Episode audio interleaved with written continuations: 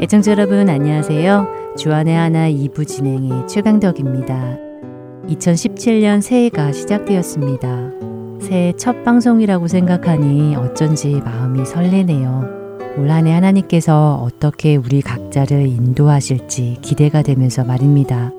2017년 한 해 하나님의 풍성하신 은혜가 여러분 모두에게 함께 하시기 소원합니다. 2017년도 새해를 맞아 주안의 하나 2부 방송도 단장을 하였습니다. 강순규 아나운서가 진행하는 크리스천 저널이라는 프로그램이 새롭게 시작됩니다. 세계 기독교교의 소식을 들으며 우리 기독교인들이 어떤 관점으로 바라보아야 할지 함께 생각해 보는 프로그램이지요. 은혜의 설교 말씀은 변함없이 2부에서 계속됩니다. 새롭게 시작되는 주안의 하나 2부 여러분들의 많은 애청과 기도를 부탁드립니다. 성경을 읽다 보면 저는 종종 의문이 생기는 부분을 만나게 됩니다. 그 중에 하나가 바로 모세가 생을 마치던 그 마지막 모습인데요. 신명기 마지막 34장을 보면 그가 어떻게 죽음을 맞이했는지, 그의 인생이 어떻게 마무리가 되었는지 뜻밖의 모습을 보게 되기 때문이지요. 하나님의 명령을 따라 이스라엘 백성들을 이끌고 가나안 땅을 향해 가던 모세. 그에게 그 40년이란 세월은 분명 쉽지 않은 시간이었을 것입니다. 특히 민수기 20장에 들어서면서 그는 큰 위기를 만나게 되는데요. 늘 불평 많고 하나님을 도무지 이해하지 못했던 광야 1세대가 죽고 다음 세대들을 이끌고 가는 그 길에 이들마저도 아버지 세대와 똑같은 불평을 하는 것을 보게 되는 것입니다. 가데스에 이르렀을 때 물이 없고 먹을 것이 없자 어찌하여 우리를 애굽에서 나오게 하여 우리로 죽게 하느냐며 모세를 원망했던 것입니다. 결국 모세는 하나님 앞에 엎드립니다. 하나님께서는 모세에게 지팡이를 가지고 반석을 명하여 물을 내게 하시지요. 그러나 백성들에게 화가 난 모세는 내가 너희를 위하여 물을 내랴 라고 하면서 하나님의 말씀대로 하지 않고 지팡이로 반석을 두 번 내리칩니다. 그리고 이 일로 인해 모세는 하나님으로부터 너는 약속의 땅으로 들어가지 못하리라는 말씀을 듣게 되는 것이지요. 하나님께서는 그가 그 땅에 가지 못하는 이유를 이렇게 설명해 주십니다. 민수기 20장 12절에 여호와께서 모세와 아론에게 이르시되 너희가 나를 믿지 아니하고 이스라엘 자손의 목전에서 내 거룩함을 나타내지 아니한 거로 너희는 이 회중을 내가 그들에게 준 땅으로 인도하여 드리지 못하리라 하시니라. 먼저 첫 찬양 함께 하신 후에 말씀 계속 나누도록 하겠습니다. 오늘 첫 찬양 신청곡입니다. 미조리주 콜롬비아에서 강막수 집사님께서 전화 주셨는데요. 콜롬비아 제일장로교회 성도님들, 세인루이스 국제선 평화의 집 식구들, 복음방송에서 봉사하시는 모든 분들, 그리고 청취자분들과 함께 듣고 싶다고 하시면서 찬양 신청해 주셨습니다. 어, 강막숙 집사님 오랜만에 전화 주셨네요. 반갑습니다. 주님 뵙는 그날까지 주님과 늘 동행하시는 강막숙 집사님 되시기 소원하며 찬송가 주 예수보다 더 귀한 것 없네 보내드립니다.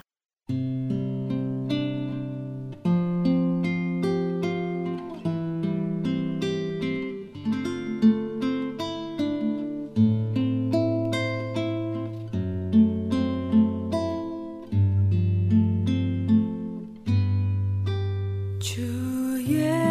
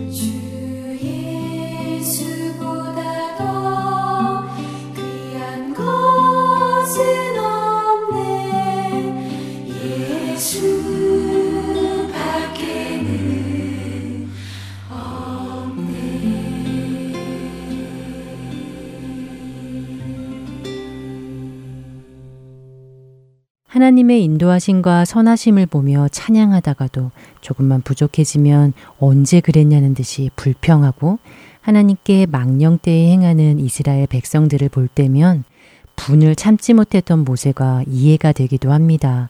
아마 저라면 더 심하게 하지 않았을까 하는 생각이 들기도 하는데요. 40년을 하나님의 약속의 땅을 향해 남은 인생을 달려왔던 모세. 그 열망이 얼마나 컸으면 모세는 그 이후로 내가 너희들 때문에 그 땅에 들어가지 못하게 되었다며 원망이 담긴 말을 백성들에게 여러 번 하기도 합니다. 신명기 32장을 보면 모세가 이스라엘과 작별하는 날 이제 자신도 떠나게 되면 이 백성들이 하나님을 저버릴 것을 염려하여 당부의 말을 노래로 만들어 백성들에게 들려주는데요. 그날 그 말을 마친 후에 하나님께서는 모세에게 전에 그 사건으로 인한 일을 다시 한번 말씀해 주십니다. 너는 느보산으로 올라가서 내가 이 백성에게 줄 가나안 땅을 바라보라고 하시면서 그러나 너는 그 땅을 바라보기만 할 뿐 들어가지는 못할 것이며 너는 그 산에서 죽게 될 것이라고 말입니다. 모세는 하나님께서 말씀하신 대로 그 산으로 올라갑니다. 그토록 가고 싶었던 가나안 땅을 바라보며 마지막을 준비하게 되는데요. 그런데 그때에도 하나님께서는 다시 한번 너는 보기는 하되 들어가지 못하리라는 말씀을 거듭해서 말씀해 주시지요. 약속의 땅에 대한 모세의 그 열망을 누구보다 잘 아셨을 하나님께서 왜 그토록 끝까지 모세를 그 땅에 들어가지 못하게 하셨을까? 저는 의문이 들기도 합니다. 사실 잘못의 크기로 본다면 하나님을 멸시한 백성들이 훨씬 클 텐데 그들은 마치 아무 일이 없었던 것처럼 하나님께서 내어주신 물을 실컷 마시고 결국 가나안으로 들어가게 하시고 왜 모세에게는 이렇게 엄하게 대하셨을지 말이지요. 물론 모세의 잘못은 분명 명백한 죄였습니다.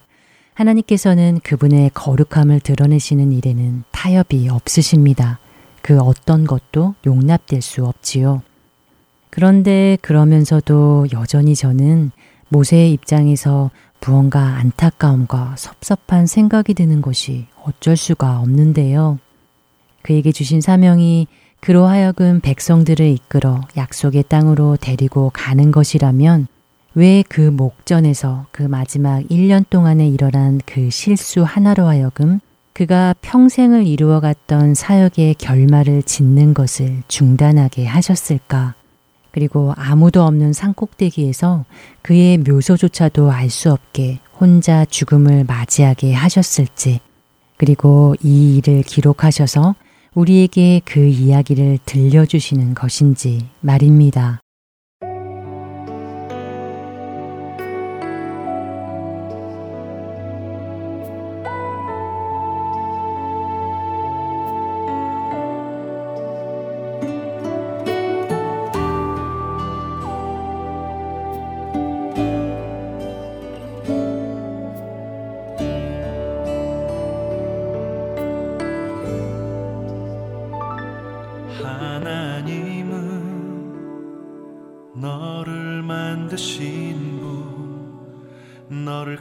가장 많이 알고 계시며 하나님은 너를 만드신 분 너를 가장 깊이 이해하신단다 하나님은 너를 지키시는 분 너를 절대 포기 하지 않으면 하나님은 너를 지키시는 분 너를 쉬지 않고 지켜보신단 나 그의 생각 셀 수 없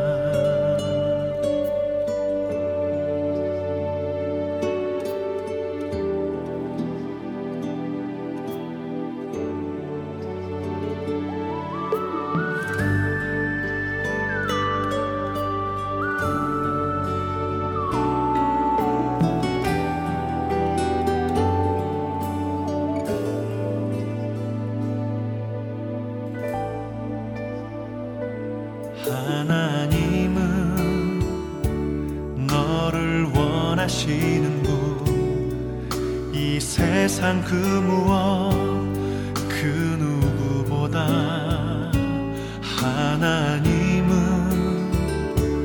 너를 원하시는 분 너와 같이 있고 싶어 하신단다 하나님은 너를 인도하는 광야에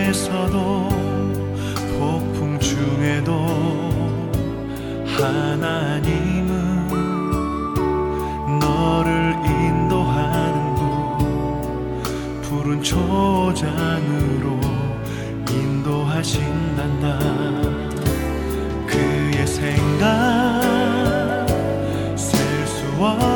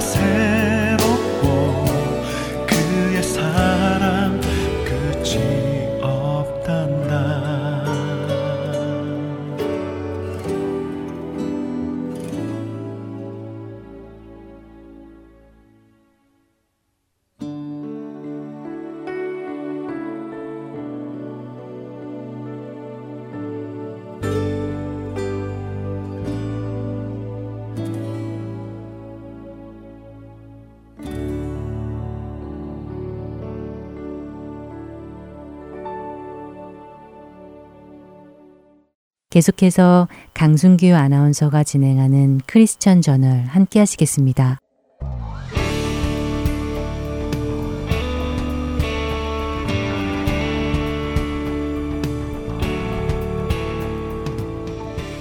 여러분 안녕하십니까? 크리스천 저널의 강순규입니다. 크리스천 저널 이 시간은 그동안 방송되었던 크리스천 월드 뉴스에 주셨던 애청자 여러분들의 의견을 반영해서 새롭게 제작이 되었습니다. 이 시간에는 세계 기독교계의 소식과 때때로 우리 기독교인들이 알아야 할 소식들을 한 주간 모아서 전해드리면서 그중 한 기사를 선택해 우리 크리스찬들이 어떤 관점으로 이런 사건들을 보아야 할지 함께 생각해 보려고 합니다. 물론 그 관점은 모든 크리스천들이 다 동의하지 않을 수도 있을 것입니다. 그렇기 때문에 꼭 이렇게 생각하셔야 한다는 말씀을 드리는 것은 아닙니다. 그러나 성경의 이런 관점을 통해 이렇게 생각해 보자라는 의견을 드리는 것이지요. 중요한 것은 언제나 성경을 통해 우리는 세상을 보아야 하고 판단해야 한다는 것입니다. 그래서 그 훈련을 생활 속에서 여러분들과 함께 해 나가려는 것입니다. 크리스천 저널 오늘 첫 시간 먼저 뉴스를 전해드리겠습니다.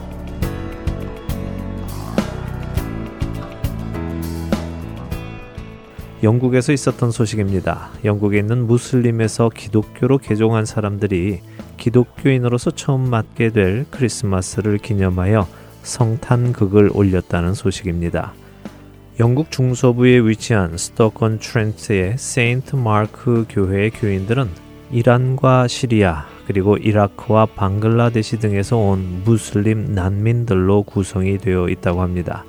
이 교회의 셀리 스미스 목사는 3년 전부터 이들 무슬림 난민들을 받아들이기 시작했고 현재 교인들 중 약 80%가 이슬람에서 개종한 난민들이라고 밝혔습니다. 성탄극이 올려진 그날에도 이슬람에서 기독교로 개종한 7명의 새 신자가 세례를 받기도 했다고 함께 전했습니다.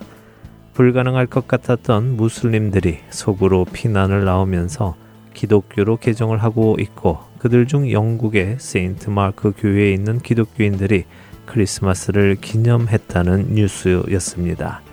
두 번째 뉴스는 앞의 뉴스와는 조금 반대되는 뉴스입니다. 최근 월스트리트 저널에 따르면 커네티컷에 위치한 역사적인 연합 회중교회 건물이 100만 달러라는 낮은 가격에 이슬람 커뮤니티 센터에 팔렸다는 뉴스입니다. 이 교회 건물은 식민지 시대였던 1695년에 설립이 되었고 1916년에 연합 회중교회라는 이름으로 재탄생하게 되었습니다. 1916년 교회가 새로 탄생할 때만 해도 3천여 명의 교인이 모여서 예배를 드렸다는데요. 이 교회가 최근에는 10분의 1 수준으로 교인이 줄어들었다고 합니다. 이런 이유로 교회 건물이 이슬람 센터에 헐값에 팔리게 되었다는 것입니다. 이에 대해 회중교회 소속 교인 중 한 명은 이것은 슬픈 일이다. 만일 필요하다면 이곳이 다시 하나님을 예배하는 장소로 사용되었으면 좋겠다라며 아쉬움을 표했습니다. 한쪽에서는 무슬림 난민들이 예수 그리스도를 영접하는 뉴스가 전해지고 또 한편에서는 교회가 이슬람들에게 팔리고 있다는 뉴스였습니다. 마지막 소식 역시 이슬람과 관련된 소식입니다. 이슬람 극단주의자 부모가 7살과 9살 두 딸에게 자살 폭탄 테러를 저지르게 한 영상이 공개되어 이슬람 극단주의자들의 잔혹함을 세상에 보여주었습니다. 영국 일간지 데일리 메일에 따르면 시리아 무장 조직의 한 부모가 성스러운 전쟁으로 불리는 지하드를 수행하기 위해 나이는 상관이 없다라는 것을 주장하면서 자신들의 어린 두 딸을 자살 폭탄 테러에 보내는 동영상을 소셜 네트워크에 올렸다고 전했습니다. 영상에 나오는 해설에 따르면 이 중 7살짜리 딸은 폭탄 허리띠를 차고 다마스쿠스에 있는 경찰서로 들어갔고 부모는 원격으로 폭탄을 터뜨려 경찰관 3명이 크게 다치고 경찰서 건물의 일부가 부서졌다고 보도되었습니다.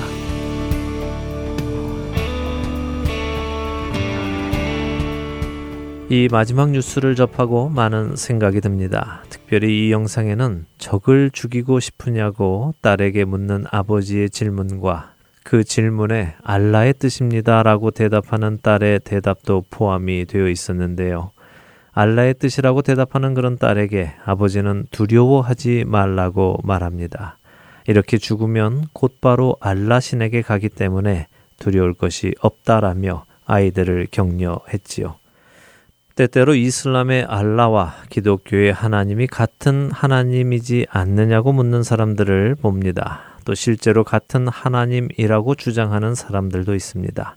이슬람의 하나님이 아브라함의 아들 이스마엘의 하나님이고 기독교의 하나님이 아브라함의 아들 이삭의 하나님이니까 두 신은 서로 다른 이름으로 불리기는 하지만 같은 하나님이라고 말하기도 합니다. 여러분들도 그렇게 생각하십니까? 창세기에 실제로 그렇게 이스마엘과 이삭이 나오니까 맞는 것처럼 보이기도 합니다. 그러나 우리가 조금 더 논리적으로 생각을 해보면 그렇지 않다는 것을 알 수 있습니다. 만일 어떤 사람들이 주장하듯이 이슬람의 알라와 기독교의 여호와 하나님께서 같은 신이라면 이슬람 교인들과 기독교인들은 같은 가르침을 받아야 합니다. 그렇지 않겠습니까?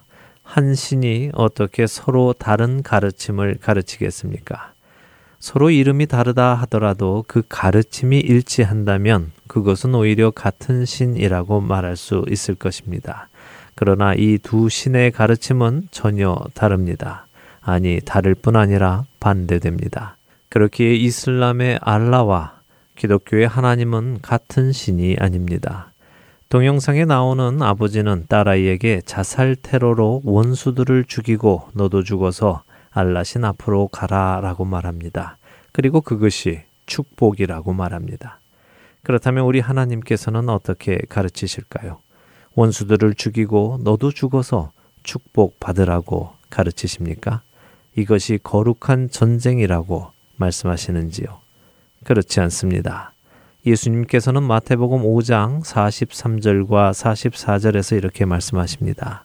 또 내 이웃을 사랑하고 내 원수를 미워하라 하였다는 것을 너희가 들었으나 나는 너희에게 이르노니 너희 원수를 사랑하며 너희를 박해하는 자를 위하여 기도하라. 예수님의 이 가르침은 알라의 가르침과 전혀 반대됩니다. 그렇습니다. 세상은 적을 공격하는 것을 가르칩니다. 그것이 정의라고 가르칩니다. 그것이 바로 세상의 가치관이지요. 그러나 우리 하나님은 그렇게 가르치시지 않으십니다. 세상과는 반대로 오히려 원수를 사랑하라고 가르치십니다. 그리고 더 중요한 것은 하나님께서는 원수를 사랑하라고 명령만 하신 것이 아니라는 것입니다. 그분은 원수를 사랑하라고 명하시고 어떻게 하는 것이 원수를 사랑하는 것인지 손수 본을 보여 주셨습니다. 로마서 5장 10절의 말씀입니다.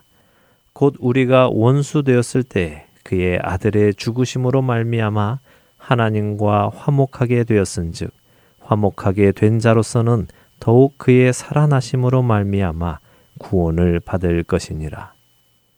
하나님께서는 우리가 하나님과 원수 되어 있던 그때에 그 아들을 바로 원수들을 위해 내어 주셨습니다. 그 아들을 십자가에 다셨고 그 아들이 죽음을 감당하게 하셨습니다. 원수였던 우리와 화목하게 되시기 위해서 말입니다. 이것이 바로 성경의 가르침입니다. 여러분의 삶에는 어떤 가르침이 통용되고 있습니까? 원수를 치라는 세상의 가르침입니까?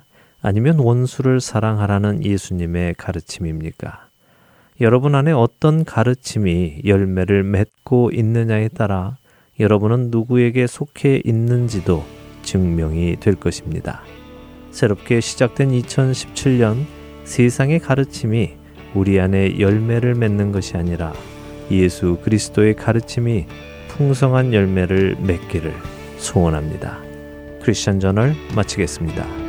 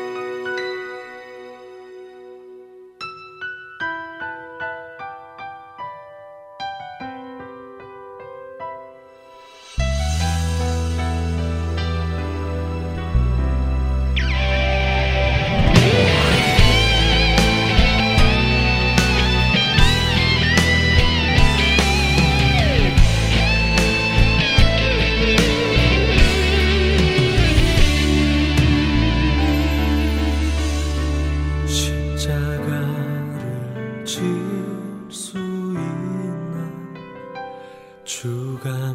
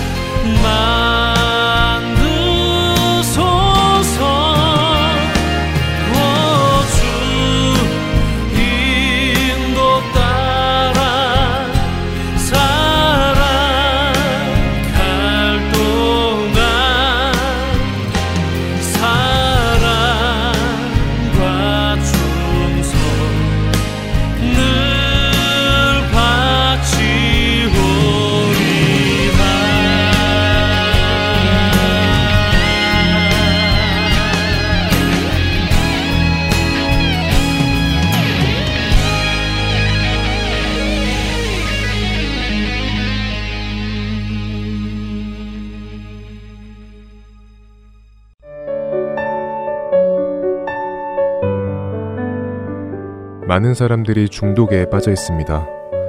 눈에 보이는 술, 담배, 도박, 음란물에서부터 보이지 않는 우리 영혼 내면 안에 있는 중독까지. 모든 중독은 우리로 하나님 앞에 서는 것을 방해합니다. 중독의 실체와 그 성경적인 해결점을 함께 찾아보는 프로그램. 그리스도인과 중독. 한국토부 정신건강연구소 박홍규 대표와 함께 찾아나갑니다. 청년들을 위한 방송 주안의 하나 오부에서 들으실 수 있습니다.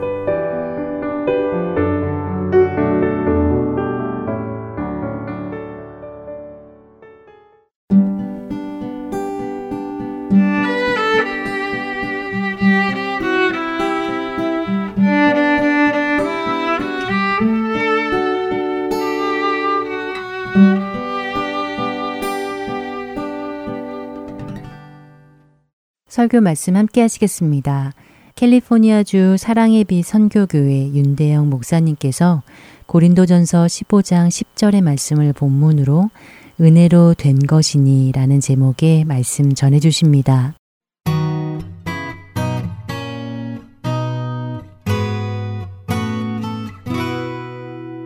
주의 은혜가 흐르게 하소서라는 주제를 가지고 시작하기를 원합니다.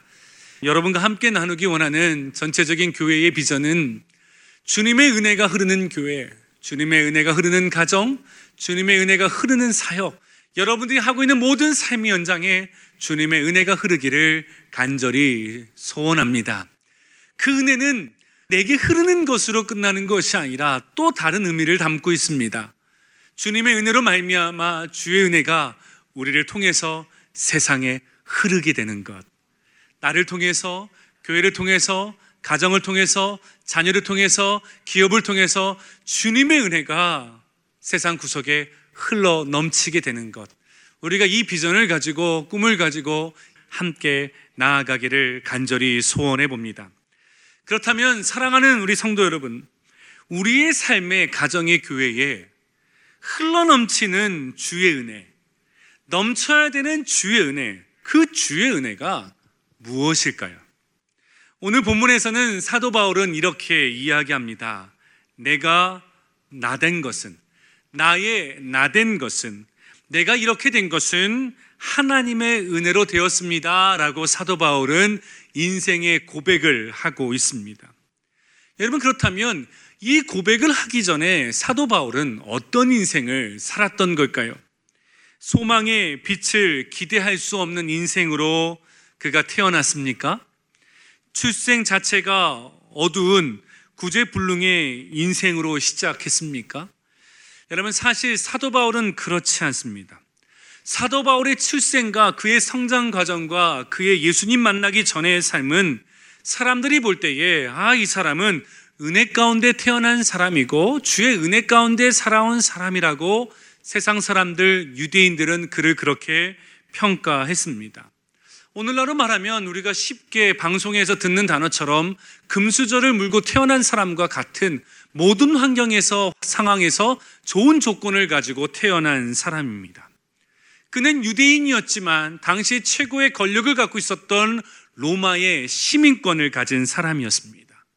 최고의 신분과 안전을 보장받는 인생으로 시작되었습니다.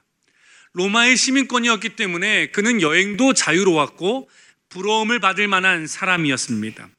그리고 영적으로도 유대인의 영적인 가문 가운데 베냐민 지파 중에 베냐민이었다. 유대인 중에 유대인이었다라는 평가를 받았습니다.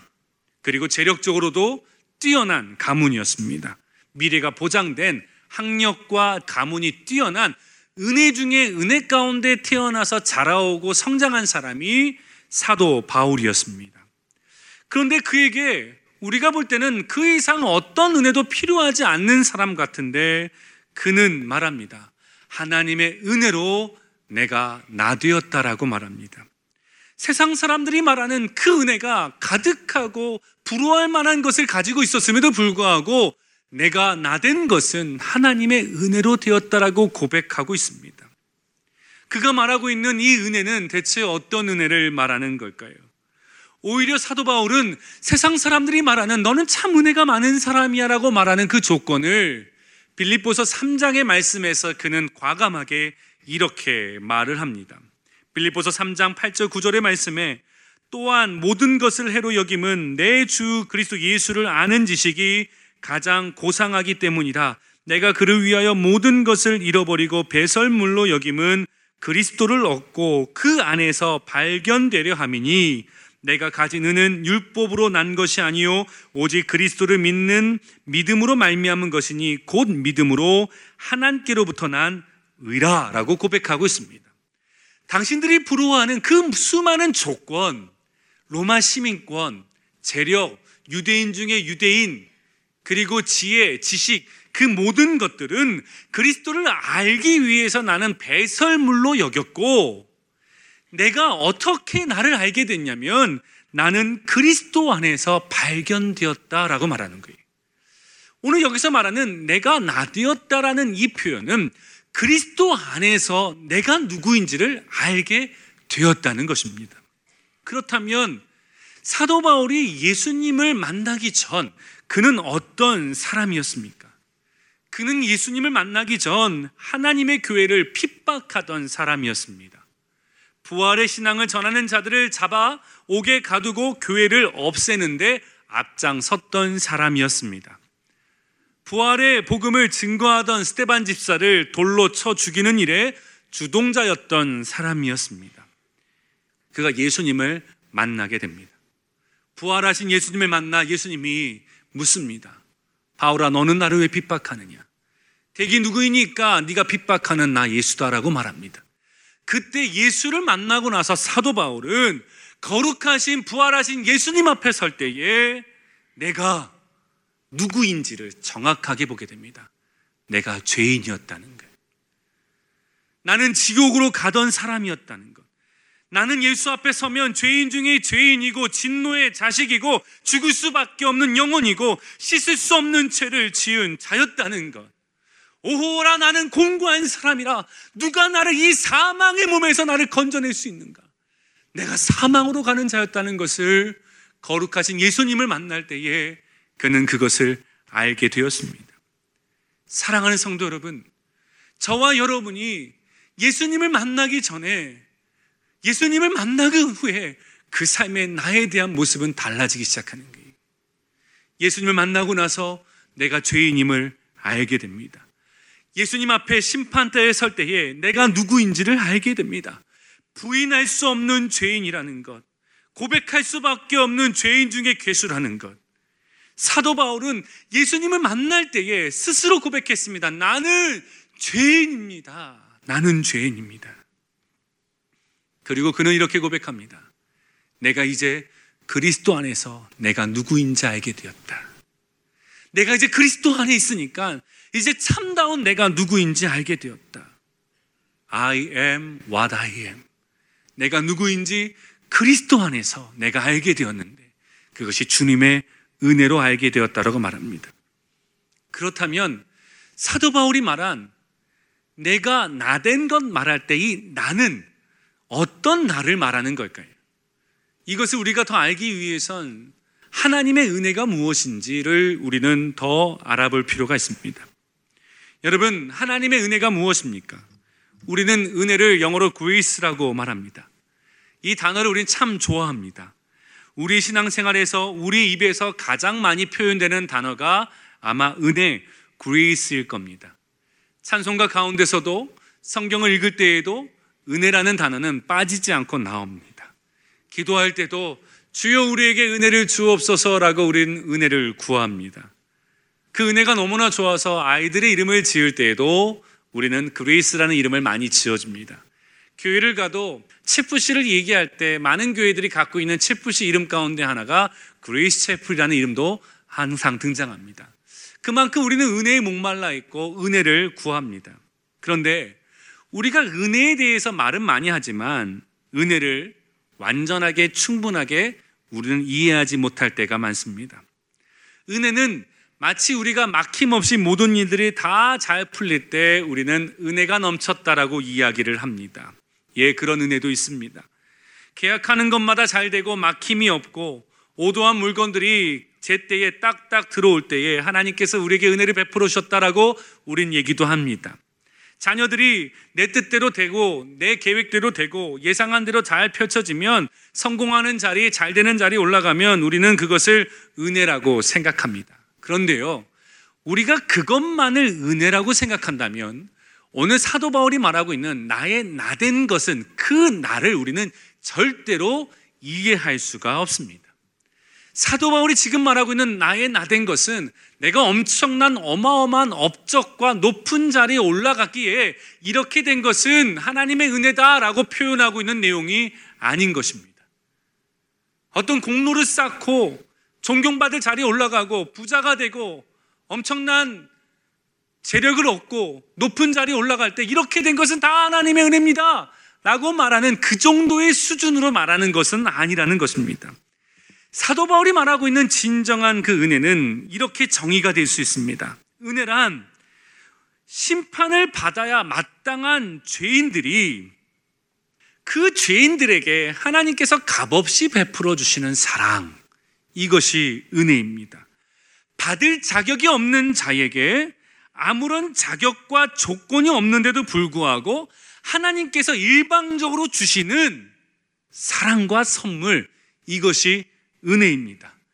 내 모습 생각하면 나는 구원받을 수도 없고 이 죄를 해결할 수 없는데 하나님께서 그 아들 독생자 예수 그리스도 우리에게 보내셔서 우리를 향한 하나님의 사랑을 그 아들이 죽으심으로 증명해 주시고 우리를 구원해 주시는 일방적인 하나님의 쏟아 부어 주시는 그 사랑 그것이 은혜인 것입니다.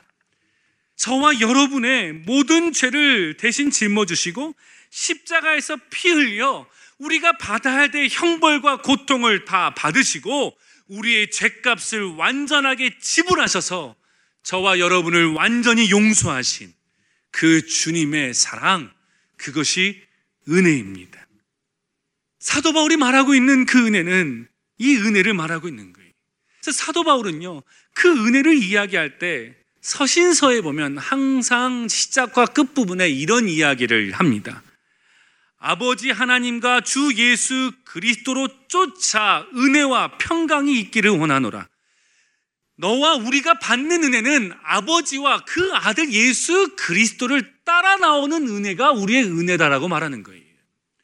하나님 아버지가 행하신 일이 무엇입니까? 저와 여러분을 하나님의 자녀로 삼아 주셨습니다. 선택하셨습니다. 백성으로 부르셨습니다. 그 하나님의 예정하신 계획을 누가 이루셨습니까? 예수님께서 십자가에서 우리의 죄를 해결하심으로 자녀된 권세, 구원받은 백성을 삼아 주셨습니다. 하나님과 예수 그리스도로 말미암아 얻어진 은혜, 사도 바울은 지금 그 은혜를 말하고 있는 거예요. 그렇다면 사도 바울이 지금 말하고 있는 내가 나된 것, 나의 나된 것은 하나님의 은혜다라고 말하는 이 나는 내가 하나님의 은혜로 하나님의 백성이 되었습니다. 하나님의 구원받은 자녀가 되었습니다. 나는 죽어 천국 가든 천국 백성이 하나님의 은혜로 되었습니다. 나의 나 된 것은 하나님의 은혜로 된 것입니다. 나는 이 고백을 말하고 있는 거예요. 어떤 일이 잘 된 게 아니에요. 나의 존재 자체가 사망으로 가던 자였는데 죽음으로 가던 자였는데 하나님의 은혜로 나를 하나님께서 구원해 주셨습니다. 나는 구원받은 백성입니다. 나의 나 된 것은 하나님의 은혜입니다. 이 고백을 드리는 거예요. 두 번째로 사도 바울이 말하는 나의 나 된 것은 하나님의 은혜입니다. 라고 말할 때 여기서 말하는 또 나는 또 하나의 의미를 가지고 있습니다. 이것은 나의 나 된 것은 사도 바울이 고백하는 건 내가 사도가 된 것은 내가 복음을 전하는 교회를 세우는 지금도 성도들에게 편지를 전하고 하나님의 말씀을 전하는 이 사도의 직분을 감당하게 된 것은 하나님의 은혜로 된 것입니다. 라고 고백하고 있습니다. 우리가 읽었던 고린도전서 10장, 15장 10절의 말씀에 이 고백을 그 앞절에 8절, 9절에서는 사도 바울은 이렇게 고백합니다. 맨 나중에 만삭되지 못하여 난자 같은 내게도 보이셨느니라. 나도 사도 중에 가장 작은 자라 나는 하나님의 교회를 박해하였으므로 사도라 칭함을 받기를 감당하지 못할 자니이다. 내가 지금까지 살아온 인생을 생각하면 내가 예수님을 핍박하고 믿는 자들을 죽이고 교회를 폐하고 그렇게 살아왔던 인생을 생각하면 하나님은 절대로 나를 만나 주실 수도 없고 나 같은 인생을 복음을 전하는 하나님의 사도로 세울 수 없는 그런 자인데 부끄럽기 그지없는 너무나 죄송스럽고 흠 많은 나인데 나를 복음을 전하는 사도로 세상을 다니면서 구원을 전하는 자로 삼으신 일은 하나님의 은혜가 아니고서는 설명할 수 없는 일이다. 내가 내가 누군지 아는데, 내가 어떻게 살아왔는지 아는데, 내 과거가 어땠는지 아는데, 그런 나를 구원해 주신 거 하나만으로도 감사한데, 나를 이 귀한 복음을 전하는 사도로 삼으신 것, 복음을 전하는 주의 일꾼으로 삼으신 것, 이것은 하나님의 은혜다. 하나님의 은혜로밖에 설명할 길이 없다. 당시 유대인들은요, 당시 제자들은 사도 바울을 공격했습니다. 너가 사도를 할 만한 그런 자격이 있어? 너 때문에 죽은 예수 믿는 사람이 얼마나 많은데, 너 때문에 무너져간 교회가 얼마나 많은데, 네가 정말 사도라고 말하고 있어. 수많은 손가락질이 올 때에도 그럼에도 불구하고 끝까지 생명 다할 때까지 사도의 직분을 감당할 수밖에 없었던 것은 그런 이유, 저런 이유 있다 할지라도 그것을 알면서도 불구하고 나를 사도 삼아 주신 하나님의 그 은혜, 내가 사도 된 것은 하나님의 은혜입니다. 그럴 자격이 없는 자입니다. 감당할 수 없는 사람입니다. 그런데 주님의 은혜로 내가 지금까지 이 일을 감당해 왔습니다라고 사도 바울은 고백하는 것입니다. 예수님을 못 만났다면 그의 인생은 예수를 핍박하는 마귀의 종으로 살다가 인생을 끝났을 터인데 구원받았다 할지라도 예수님께서 사도로 삼아주지 않으셨다면 그냥 동굴에 숨어서 그냥 날마다 날마다 회개하며 부끄러운 자신의 죄를 고백하고 고백하고 살아도 너무나 부끄러운 인생으로 그 인생을 마감할 수밖에 없는 것인데 그럼에도 불구하고 예수의 십자가를 자랑하는 사도로 삼으신 것 이것이 하나님의 은혜입니다라고 사도 바울은 고백하고 있는 것입니다. 여러분 지금 사도 바울이 말하는 내가 나 된 것은 하나님의 은혜다라고 말하는 이 고백이 여러분 사도 마을만의 고백입니까? 아닙니다. 마치 저와 여러분이 해야 될 고백을 사도 바울이 지금 대신해서 우리에게 하고 있는 거예요. 저와 여러분이 지금 예수님을 만나지 못했다면, 저와 여러분이 예수님 안에 있지 않다면, 우리는 사망으로 지옥으로 가는 인생이었고, 주님께서 저와 여러분에게 찾아오지 않으셨다면 주님께서 저와 여러분에게 오셔서 일방적인 주의 은혜를 베풀어 주시지 않으셨다면 지금도 진노의 자녀가 되어 지옥의 불에 언제 올지 모르는 사망의 길에 우리는 설 수밖에 없는 자인데 그런 우리에게 찾아오셔서 주의 사랑을 보여주시고 자녀 삼아주시고 영생 주시고 주의 백성 삼아주시고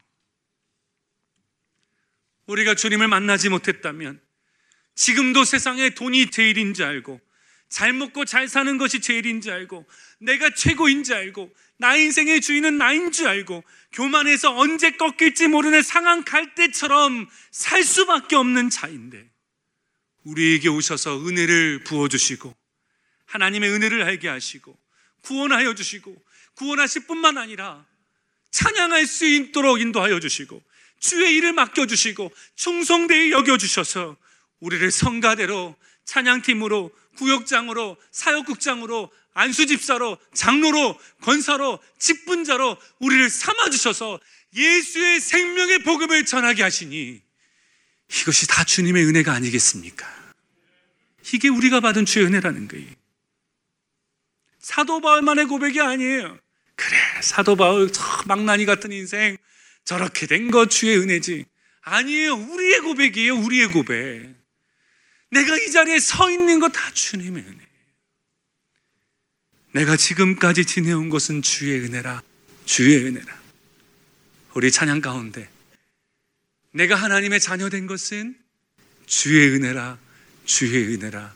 내가 이 자리에 서 있는 것은 주의 은혜라. 주의 은혜라. 하나님의 은혜가 없으면 우리는 이 자리에 서 있을 수가 없어요. 하나님은 이 땅의 많은 백성을 통해서 예배받기 원하시지만 아무나에게 예배할 수 있는 특권을 주시지 않으셨습니다. 구원받은 자에게만 주신 거예요. 구원받았기에 주님께서 자녀 삼아 주셨기에 우리가 지금 이 자리에 서 있는 겁니다. 내 호흡 한 호흡도 하나님이 허락하지 아니하시면 우리는 호흡할 수 없어요. 내가 살아가는 그 순간도 하나님이 나를 지켜주지 아니하시면 하루도 살 수 없는 자들이에요. 다 우리는 하나님의 은혜로 말미암아 여기까지 왔고 내가 나 된 것은 하나님의 은혜입니다라는 고백을 우린 드릴 수밖에 없는 자들이 저와 여러분입니다. 그래서 모든 것이 다 하나님의 은혜임을 알고 우린 고백하고 살아야 돼요. 나의 나 된 것은 주님의 은혜인데 주의 은혜가 더욱 내게 흐르게 하여 주옵소서. 주님의 은혜가 없이는 안 됩니다. 주의 은혜가 넘쳐 흐르는 인생, 교회, 가정, 자녀 되게 하여 주옵소서. 그 은혜를 날마다 고백하며 살아갈 수 있는 저와 여러분 되기를 주의 이름으로 축원합니다. 그렇다면 우리가 어떻게 살아야 주님의 은혜가 흘러 넘치는 그런 삶을 우리가 살 수 있을까요? 사도 바울이 살아왔던 인생을 가지고 우리가 함께 이 두 가지를 정리해 보기 원합니다. 첫 번째는 우리가 주님의 은혜가 날마다 흐르는 인생으로 우리가 살기 위해서 해야 될 것은 첫 번째 우리는 한없이 한없이 우리가 무력한 자임을 힘이 없는 자임을 인정하고 고백하고 살아야 됩니다. 하나님의 은혜는요, 내가 예수를 만나 내가 죄인임을 깨달을 때 그 은혜를 우리가 받을 수 있다는 거예요. 사도 바울이 세상 사람들이 많은 은혜를 가지고 너는 은혜 받은 자라고 얘기했지만 그것이 배설물로 여겨지고 참다운 은혜를 구할 수 있었던 것은 예수 그리스도 앞에 선 내 모습이 너무나 연약하고 너무나 할 힘이 없는 부족한 자임을 알기에 주여 내게 주의 은혜가 필요합니다.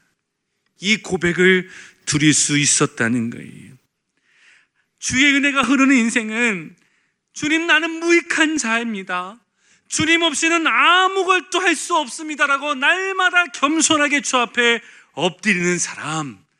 그 사람이 주의 은혜를 허락받는 자라는 거예요. 요한복음 15장 5절에 예수님은 이렇게 말씀하셨습니다. 나는 포도나무요 너희는 가지니 그가 내 안에 내가 그 안에 거하면 사람들이 열매를 많이 맺나니 나를 떠나서는 너희가 아무것도 할 수 없습니다. 너희는 나를 떠나서는 어떤 열매도 어떤 것도 할 수 없다. 이것을 우리가 처절하게 날마다 고백하며 살아가는 거예요. 근데 여러분 우리는요. 잠언서 말씀 가운데서도 섰을 때 넘어질까 조심하라고 사람이 늘 뭔가 된 듯하면 그때부터는 넘어지기 시작합니다. 사람이 늘 쓰러지고 넘어지는 걸 보면 늘 뭔가 되었다 싶을 때 더 이상 하나님의 도움을 구하지 않을 때 항상 넘어지게 돼 있어요. 내 공로야. 내가 노력해서 잘 된 거야. 교회 사역도 사업도 비즈니스도 가정도 내가 잘해서 된 거라고 생각하면 그때부터 하나님의 은혜가 메마르기 시작합니다. 하나님은 교만한 자에게 은혜를 베풀어 주지 않는 거예요. 늘 겸손하게 주의 은혜를 구하는 자에게 주의 넘치는 은혜를 부어 주시는 것입니다. 우리가 어떨 때는 성공한 경험이 지혜가 됩니다. 내가 해봤다는 그 경력이 축적된 노하우가 될 수 있습니다. 그러나 여러분, 경험의 지혜와 축적된 노하우는 일을 잘 풀어갈 수 있지만 진정한 열매는 오직 하나님의 은혜로 되어지는 거예요. 교회 사역도 마찬가지고 인생도 마찬가지고 가정도 마찬가지고 모든 현장이 마찬가지입니다. 주의 은혜가 없으면 메마를 수밖에 없고 그 어떤 열매도 맺을 수 없는 것입니다. 우리는 주님의 은혜로 여기까지 온 것에 대해서 우리는 부인할 수 없고 부정할 수도 없는 우리의 진실된 고백입니다. 하나님의 은혜로 여기까지 왔습니다. 부임에서 2년 동안 사역하면서도 고백할 수밖에 없는 것은 주님의 은혜로 여기까지 왔다는 고백을 드릴 수밖에 없어요. 지켜주시고 인도하신 것이 하나님의 은혜임을 압니다. 우리가 그동안 섬겼던 모든 일에 대해서 수고의 땀이 있었지만 그것을 주님께서 기쁨으로 받아주시고 서로 격려함이 필요하지만 어느 순간부터 뭔가 되어졌다 싶을 때 나 스스로를 자랑하고 내가 했다라고 여기고 내가 높아지려고 하고 교만해지는 마음을 가질 때마다 교회 안에 성도 안에 목회자 안에 하나님의 은혜는 메말라 갈 수밖에 없는 거예요.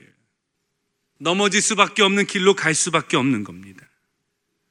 사도 바울의 인생을 쭉 보면요. 그는 매를 맞으면서 복음을 전했고요. 자신의 자비량을 털어서 교회를 세우는 데 힘썼고요. 다니는 곳곳마다 어떤 핍박이 있어도 주의 생명의 복음을 전했고요. 사도 중에 그와 같은 사도의 역할을 감당한 사람이 없어요. 그런데도 불구하고 뭐라고 말합니까? 이렇게 된 것은 내가 한 것이 아닙니다. 하나님의 은혜로 되어진 것입니다. 나는 자랑할 것이 없습니다.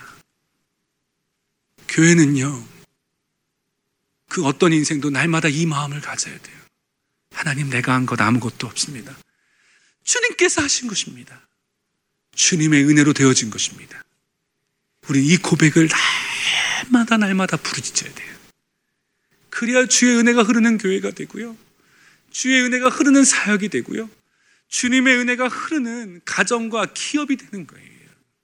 높아지고자 할 때, 자랑하고자 할 때, 내가 무엇을 했는지 그 공로를 이해하고자 할 때, 나 스스로를 십자가로 복종시켜서 엎드려야 되는 거예요. 그것이 주의 은혜를 우리가 흘러넘치도록 누리게 되는 우리의 삶의 방법인 줄 믿습니다. 두 번째로 주의 은혜가 흐르는 인생이 우리가 되기 위해선 하나님의 마음을 알아야 되는데 하나님은 저와 여러분에게 은혜를 주시길 원하시는 분이십니다. 이것을 절대로 잊으면 안 돼요. 하나님은 좋으신 선한 아버지셔서 우리에게 은혜를 베풀어 주기 원하세요. 그런데 그 은혜의 베풀어짐은 하나님께서 우리에게 주신 하나의 원칙이 있습니다. 구하라는 거예요. 두드리라는 거예요. 하늘의 문을 두드리라는 거예요. 열려진 하늘의 문에서 내 은혜를 베풀어 주시겠다고 주님께서 약속해 주셨습니다. 그 은혜를 주시는 하나님께 구해야 됩니다. 기도하는 교회가 되어야 됩니다. 기도하는 인생이 되어야 됩니다. 기도하는 가정이 되어야 됩니다. 기도하는 기업이 되어야 됩니다. 그때 하나님의 은혜가 쏟아 부어지는 거예요. 사도 바울은요, 오늘 읽었던 본문에서 말합니다. 내가 사도의 일을 내가 많은 것을 하였지만 이 모든 것이 다 무엇으로 이루어졌다고요? 하나님의 은혜로 이루어졌다는 거예요. 근데 사도 바울의 인생에 그 사도의 직분을 감당할 때 그가 그 길을 잘 감당할 수 있었던 그의 삶의 원칙이 있습니다. 사도행전 16장의 그 짧은 장에 보면 사도 바울의 인생에 많은 변화와 사도 바울이 각 지역을 다닐 때마다 있었던 놀라운 기적전 일이 있을 때 등장하는 하나의 단어가 있습니다. 사도행전 16장 6절에서는 그가 기도하다가 하나님의 환상을 봅니다. 마게도냐 사람이 나와서 나를 도우라 라고 얘기해요.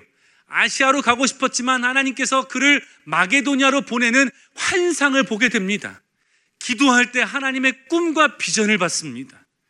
사도행전 16장 13절에 보면은 그가 기도하는 곳을 찾다가 그곳에서 누구를 만나냐면 선교사에게 평생 동역자였던 루디아라는 사람을 만나요. 염색공 자주장사 루디아를 만납니다.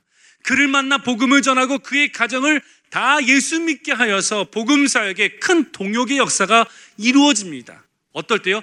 기도하러 가다가 그리고 사도행전 16장 16절에도 말합니다. 기도하는 곳에 가다가 누구를 만나냐면 귀신 들린 여종을 만납니다. 그 귀신 들린 자들을 불러서 기도하여 쫓아냅니다. 하나님의 기적적인 역사가 일어나기 시작했습니다. 그리고 사도행전 16장 25절에 그가 감옥에 갇혔을 때에 그는 감옥에서 이렇게 말합니다. 찬송하고 하나님을 찬미함에 지진이 일어나 모든 메인 것이 다 벗겨지는 역사가 일어납니다. 어떨 때요? 기도하다가, 기도하는 곳에 가다가, 기도하다가, 환상을 보고 기도하다가, 능력이 나타나고 기도하다가, 동역자를 만나고 기도하다가, 모든 매여있던 것들이 풀려지는 사도의 사명을 감당하게 되었다는 거예요. 사도의 사역에 끝까지 감당할 수 있는 은혜가 사도 바울이 기도할 때 그 은혜가 넘치도록 임하였다라고 사도 바울은 고백합니다. 사랑하는 성도 여러분, 예수님께서 저와 여러분을 하나님의 거룩한 성전으로 삼으셨습니다. 그 성전은 주님의 말씀하셨습니다. 만민의 집, 내 집은 기도하는 집이다. 성전은 기도하는 집이다. 주님께서 우리에게 정확하게 말씀하셨어요. 성전된 우리에겐 무엇으로 가득해야 되는가? 염려와 근심과 인간의 플랜이 아니라 하나님께 기도하는 기도의 사역으로, 기도의 소리로 가득해야 되는 거예요. 교회도 그렇습니다. 교회는요, 웅성웅성거리는 소리가 아니라 기도의 소리로 웅성웅성웅성거려야 된다는 거예요. 걱정하는 소리, 염려하는 소리가 아니라 하나님께 기도하는 소리로 가득해야 돼요. 많은 플랜을 세우고 계획하는 이런 이야기가 아니라 기도의 소리로 교회와 성도와 가정과 기업을 가득가득 넘쳐야 되는 거예요. 우리 교육자들이 정말 기도하는 목회자들이 됐으면 좋겠고 우리 장로님들과 당회가 기도하는 당회가 되었으면 좋겠고 우리 모든 리더들이 기도하는 리더, 기도하는 구역장, 기도하는 사역국장, 기도하는 집사, 기도하는 권사, 기도하는 온 성도 되는 그 은혜가 있기를 주의 이름으로 축원합니다. 저는 일 잘하는 교회, 일 깔끔하게 하는 교회, 뭐 할 때마다 뭐 잘하는 교회, 예, 그것도 칭찬받을 만한 일이지만 그것보다 정말 더 중요한 것은 여호와 하나님 앞에 엎드리고 기도하는 교회. 날마다 하나님의 기적과 같은 은혜와 하나님께서 부으시는 은혜로 충만한 교회와 성도와 가정이 되는 그 은혜가 있기를 주님의 이름으로 축원합니다. 그것이 주의 은혜가 흐르는 교회요, 주의 은혜가 흐르는 가정의 인생이 될 수 있는 길이에요. 주의 은혜가 흐르는 사역. 주님의 은혜가 흐르는 교회는요, 기도하는 교회일 때 이루어집니다. 주의 은혜가 흐르는 사역은 기도하는 사역일 때 이루어집니다. 주의 은혜가 흐르는 가정은 기도하는 가정이 될 때 이루어집니다. 주의 은혜가 흐르는 인생은 기도하는 인생이 될 때 이루어집니다. 주의 은혜가 흐르는 자녀는 기도하는 자녀가 될 때 이루어집니다. 주의 은혜가 흐르는 인생은 기도하는 인생이 될 때 이루어질 줄 믿습니다. 아멘. 그렇게 우리가 주의 은혜를 바라보고 소원하며 살 수 있는 저와 여러분 되시길 주님의 이름으로 축원합니다.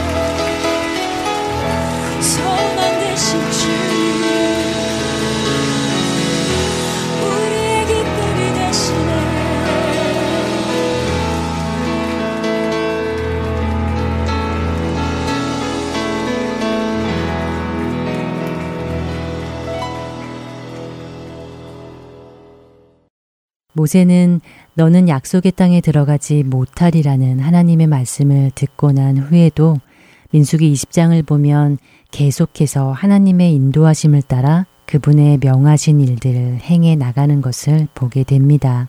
요단 동쪽을 점령하고 하나님의 인도하심을 따라 그분 안에 머물러 있습니다. 자신의 한 일에 대한 하나님의 평가를 받아들이고 하나님께서 자신에게 맡기신 일들을 끝까지 행해 나갑니다. 그리고 자신이 떠난 후 남겨질 그 백성들을 향해 마지막 축복의 말을 전하고는 그는 하나님께서 명령하신 그 산으로 올라가 자신의 생을 마감할 준비를 합니다.